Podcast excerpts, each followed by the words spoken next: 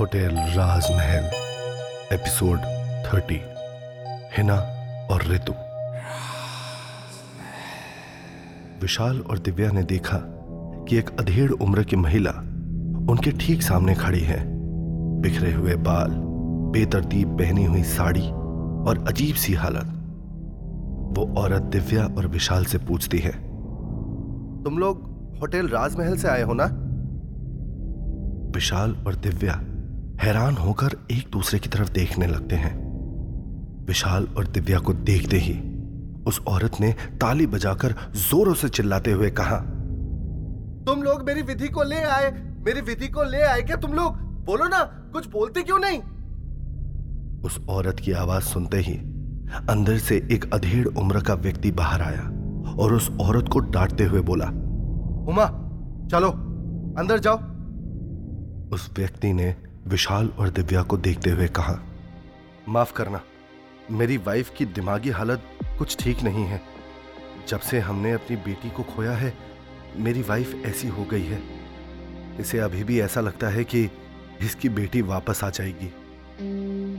उस व्यक्ति ने आगे विशाल और दिव्या को कहा, पर मैं आप लोगों को नहीं जानता। आप कौन? उस व्यक्ति की बात सुनकर विशाल ने कहा हम विधि के कॉलेज के सीनियर हैं। I am sorry, uncle. हमें आज ही विधि के बारे में पता चला। हम अपनी शादी का कार्ड देने आए थे उसे। विशाल की बात सुनकर उस व्यक्ति ने विशाल और दिव्या को अंदर आने के लिए कहा। अंदर आते ही इन लोगों ने देखा कि हर जगह उस कमरे में विधि की तस्वीरें लगी होती हैं। ये देखकर दिव्या उस व्यक्ति से पूछती है, पर अंकल, ये सब क्या हुआ विधि के साथ? दिव्या की बात सुनकर उस व्यक्ति की आँखों में आँसू आ जाते हैं और वो कहता है, ये बात विधि के कॉलेज की लास्ट ईयर की है। विधि और उसकी बाकी तीन सहेलियाँ होटल राजमहल गई थीं। वहाँ पता नहीं क्या हुआ, लेकिन अगले दिन खबर आई कि वो होटल जलकर राख हो चुका है। और वहाँ रुके किसी भी इंसान का कोई अता पता नहीं है। विधि मेरी इकलौती बेटी थी। उसके अलावा मेरा और मेरी वाइफ उमा का कोई भी नहीं है। विधि के पापा ने आगे अपनी बात पूरी करते हुए कहा यह सब सुनते हुए विशाल की नज़र सामने टंगे एक फ़ोटो पर जाती है, जिस पर विधि एक दूसरी लड़की के साथ स्विमिंग सूट में ट्रॉफी और मेडल के साथ दिखाई देती है। उस लड़की को विशाल ने उस रात होटल के कमरे में नहीं देखा था। तो विशाल विधि के पापा से पूछता है, अंकल, वो विधि के साथ दूसरी लड़की कौन है? विशाल की बात सुनकर विधि के पापा ने उस फ़ोटो की तरफ़ देखते हुए जवाब दिया, वो मेरे छोटे भाई की बेटी हिना है। हिना की भी मौत हो चुकी है। पानी में डूबने के कारण हिना का दम घुट गया था। जिससे उसकी मौत हो गई थी। इतना सुनते ही विशाल पूछता है, अंकल, ये कौन सी जगह से स्विमिंग सीखते थे? उस आदमी ने पीछे की तरफ़ इशारा करते हुए कहा, बेटा, वहीं वो फ़ोटो के पीछे ही लिखा हुआ है। उस स्विमिंग सेलिब्रिटी कॉम्प्लेक्स का नाम और पता यहीं पास में ही है। विशाल उठकर उस एड्रेस को नोट कर लेता है। और हाथ जोड़ते हुए विधि के पापा से बोलता है, अंकल, अब आप हमें इजाज़त दीजिए। बाहर निकलते निकलते अचानक दिव्या को कुछ याद आता है और वो वापस विधि के पापा के पास जाकर बोलती है, अंकल, आपके पास अगर अलीशा, अनन्या और वेदिका के घर का एड्रेस होगा तो क्या आप हमें दे सकते हैं, प्लीज़? विधि के पापा ने हाँ में सर हिलाते हुए विशाल और दिव्या को रुकने के लिए बोला और थोड़ी ही देर में इन तीनों लड़कियों का फ़ोन नंबर विशाल और दिव्या को दे दिया। फ़ोन नंबर लेकर विशाल और दिव्या घर से बाहर निकल जाते हैं। कुछ ही देर बाद विशाल और दिव्या स्विमिंग सेलिब्रिटी कॉम्प्लेक्स के अंदर दाखिल होते हैं। तभी दोनों को स्विमिंग पूल में बहुत से लोग स्विमिंग करते हुए दिखाई देते हैं, जिनमें उन्हें विधि और हिना भी नज़र आते हैं। विशाल और दिव्या बहुत ध्यान से सामने देखने लगते हैं। हिना पानी के अंदर जाकर स्विमिंग कर ही रही होती है कि पीछे से विधि आती है और हिना का पैर खींचकर उसे नीचे गहरे पानी की ओर ले जाती है। हिना का छटपटाना साफ़ साफ़ विशाल और दिव्या देख पा रहे होते हैं। कुछ ही पलों के बाद हिना का शरीर पानी के ऊपर तैरता हुआ दिखाई देता है। और अचानक हिना अपनी आँखें खोलकर विशाल और दिव्या को घूर कर देखती है। ये देखकर दिव्या ज़ोर से चिल्लाती है और विशाल से लिपट जाती है। विशाल उसे संभालते हुए उसके कंधे पर हाथ रखता है और जैसे ही दिव्या और विशाल सामने देखते हैं, वहाँ कोई भी नहीं होता।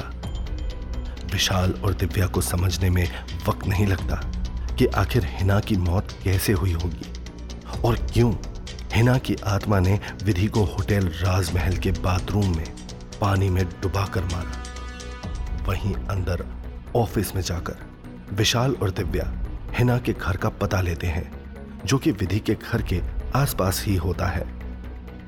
कुछ समय बाद विशाल और दिव्या हिना के घर पहुँचते हैं। हिना के घर पहुंचकर जैसे ही विशाल ने दरवाज़ा खटखटाया, अंदर से एक रौबदार आवाज़ आई। हाँ बोल रहा हूँ दरवाज़ा। सब्र करो भाई।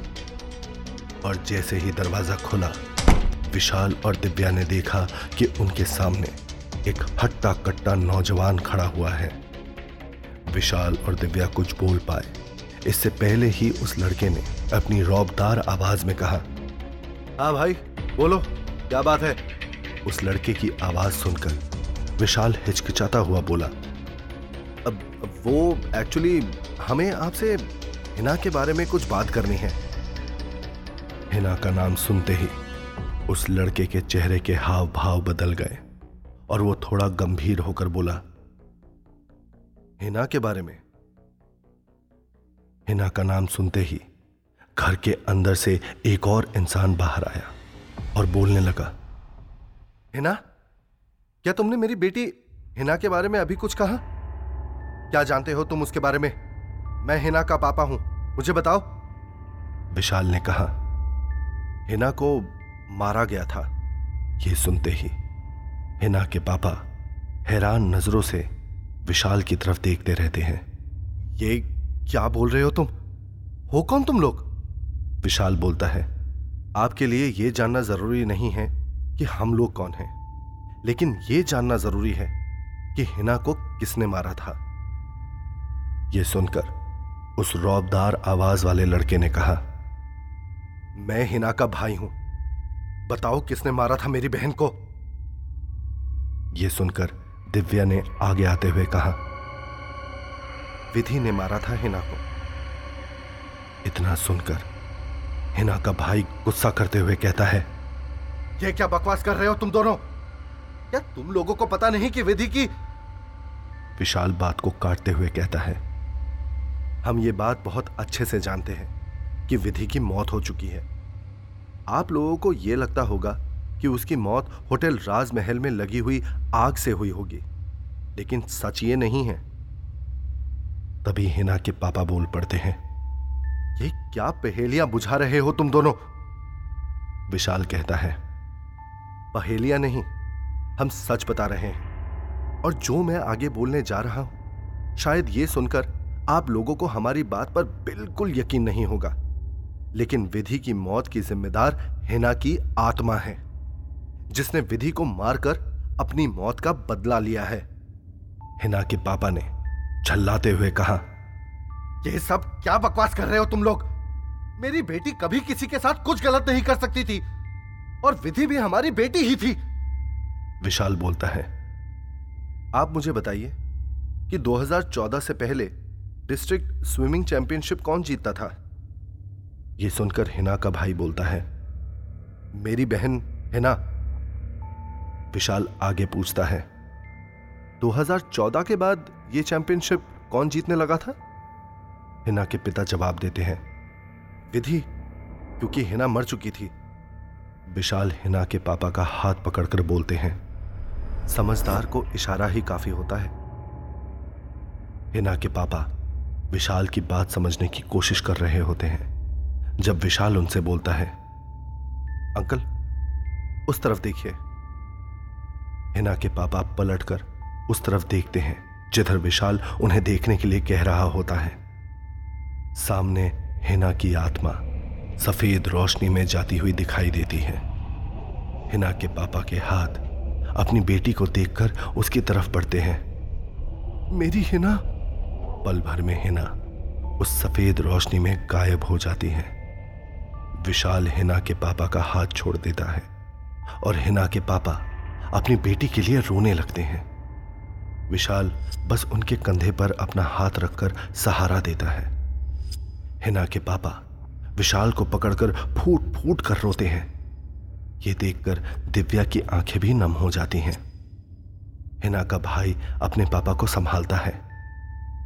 हिना की आत्मा आपको इस हालात में देखकर सिर्फ़ दुखी होगी।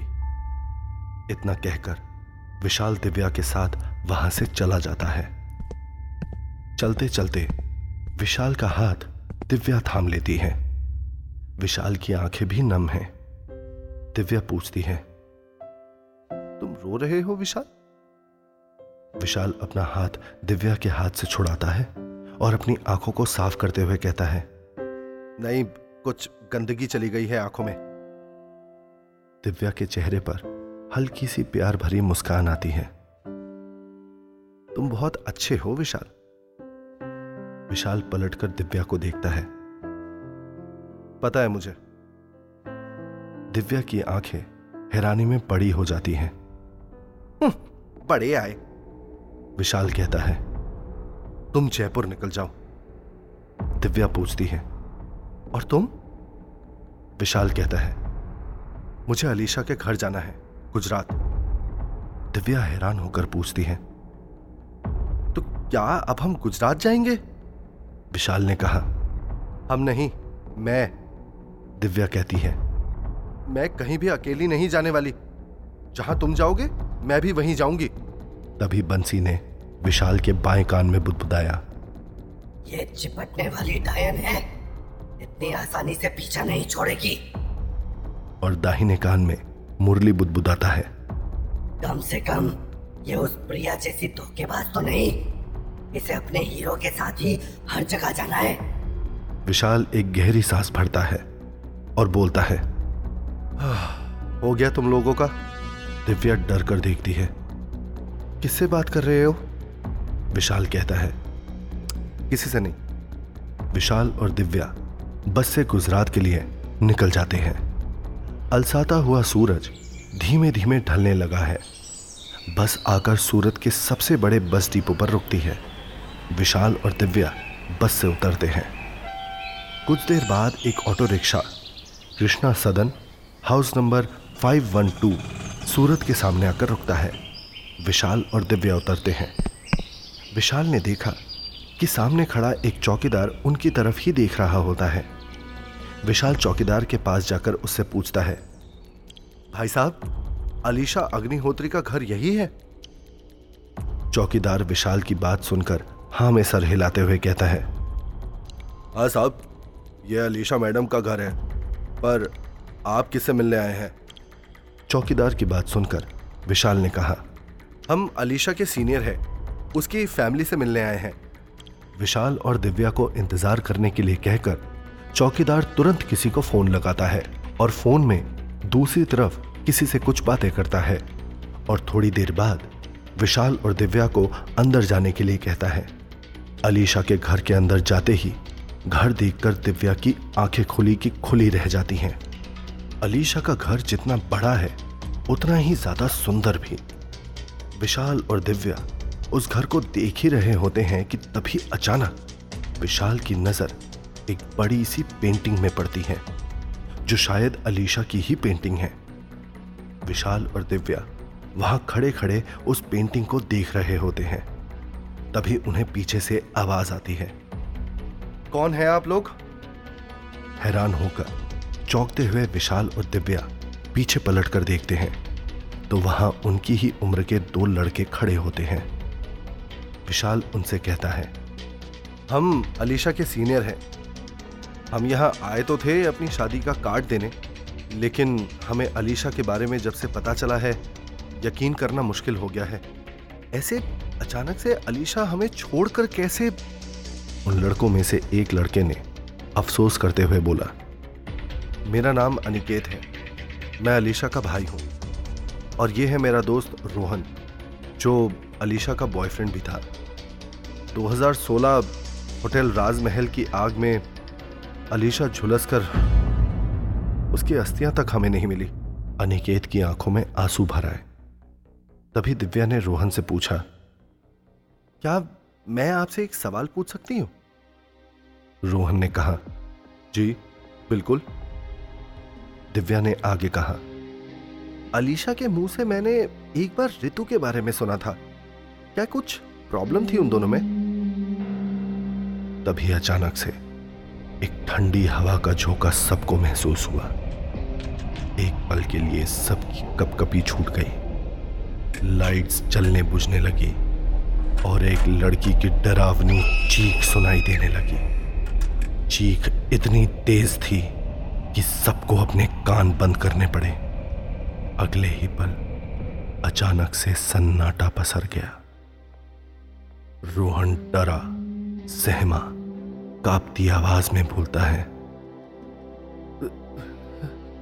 जब भी को, कोई ऋतु का नाम लेता है तो तो ऐसा ही होता है। ऋतु अक्सर मेरे कमरे में आकर रात को रोती है। मैं सो भी नहीं पाता। विशाल पूछता है ये ऋतु थी कौन? रोहन घबराई आवाज़ में कहता है मेरी बेस्ट फ्रेंड थी रितु। ऋतु और मैं बचपन के दोस्त थे, लेकिन अलीशा को रितु बिल्कुल भी पसंद नहीं थी। अलीशा एक पल के लिए भी ऋतु को अपने आसपास बर्दाश्त नहीं कर सकती थी। और ऐसे ही उस दिन टेरेस पार्टी के दौरान अचानक ऋतु की टेरेस से गिरकर मौत हो गई। तभी किसी लड़की की फूट फूट कर रोने की आवाज़ आने लगती है। रोहन बहुत डर जाता है। अनिकेत भी घबराया हुआ देख रहा होता है। सहमी आवाज़ में रोहन विशाल और दिव्या से कहता है, ये तो मैं समझ गया हूँ कि आप लोग अलीशा के सीनियर्स तो नहीं हैं। आप लोग हैं कौन? विशाल और दिव्या थोड़ा घबरा कर एक दूसरे को देखते हैं, लेकिन तभी बात को संभालते हुए दिव्या बोलती है, तुम मुझे नहीं जानते, रोहन, पर मैं ऋतु की कज़न सिस्टर हूँ। मुझे उस जगह ले चलो, जहाँ से ऋतु नीचे गिरी थी। दिव्या ने अपनी बात पूरी करते हुए कहा। दिव्या की बात सुनकर रोहन ने बिना कोई सवाल किए हाँ में सर हिलाया और चारों निकल गए होटल हॉलीवुड की तरफ़। होटल के ट्वेंटी फ्लोर पर जाते ही रोहन ने एक तरफ़ इशारा करते हुए कहा, वो रही वो जगह जहाँ से ऋतु गिरी थी। जैसे ही विशाल और दिव्या की नज़र उस जगह पर पड़ी, उन दोनों की कपकपी छूटने लगी। मानो उन लोगों ने किसी बर्फ़ की सिल्ली पर हाथ रख दिया हो। अचानक से उस टेरेस का माहौल बदल जाता है। Party lights, party music, party के गेस्ट से भरा हुआ पूरा टेरेस। विशाल और दिव्या साफ़ साफ़ देख पा रहे होते हैं कि कैसे ऋतु और रोहन को इतने करीब होकर डांस करते देख अलीशा को गुस्सा आ रहा होता है। अलीशा एक ड्रिंक के बाद दूसरा ड्रिंक एक झटके से पी जाती है। ऋतु को किसी का फ़ोन आ रहा होता है और वो बात करने के लिए डांस फ्लोर से दूर टेरेस की रेलिंग पर टिककर बात करने लगती है। दूसरी तरफ़ अलीशा एक और ड्रिंक एक घूट में पी जाती है। रोहन अपने बाकी फ्रेंड्स के साथ डांस में बिज़ी है। तभी आँखों में नफरत पहनकर अलीशा ऋतु की तरफ़ बढ़ती है। ऋतु इस सबसे बेखबर फ़ोन पर बात करने में बिज़ी है। अलीशा उसकी तरफ़ बढ़ती जा रही है और अपने अगल बगल भी देखती जा रही है कि कोई उसे देख ना रहा हो। जैसे ही वो ऋतु के पीछे आती है, जानबूझकर एक ज़ोर का धक्का ऋतु को मारती है और ऋतु चीखती हुई रेलिंग से गिरती है। और अगले पल ही धड़ाम की आवाज़ के साथ उसका सर दस माले नीचे फर्श पर टकराकर फट जाता है। पल भर में खून की धारा ऋतु को हर तरफ़ से घेर लेती है। ये सब देखते देखते न जाने कब दिव्या रेलिंग के पास पहुँच गई होती है और वो मानो ऋतु के पीछे पीछे गिरने जा रही होती है, जब विशाल जल्दी से उसको अपनी तरफ़ खींच लेता है। दिव्या चक्कर खाकर विशाल की बाहों में बेहोश हो जाती है। विशाल के सामने ऋतु खड़ी है, जिसका पूरा चेहरा खून में सना है, और वो घूर कर विशाल को देख रही होती है। अब क्या होगा आगे? क्या विशाल और दिव्या ऋतु की आत्मा को मुक्ति दिला पाएँगे? या खुद ऋतु के गुस्से का शिकार बन जाएँगे।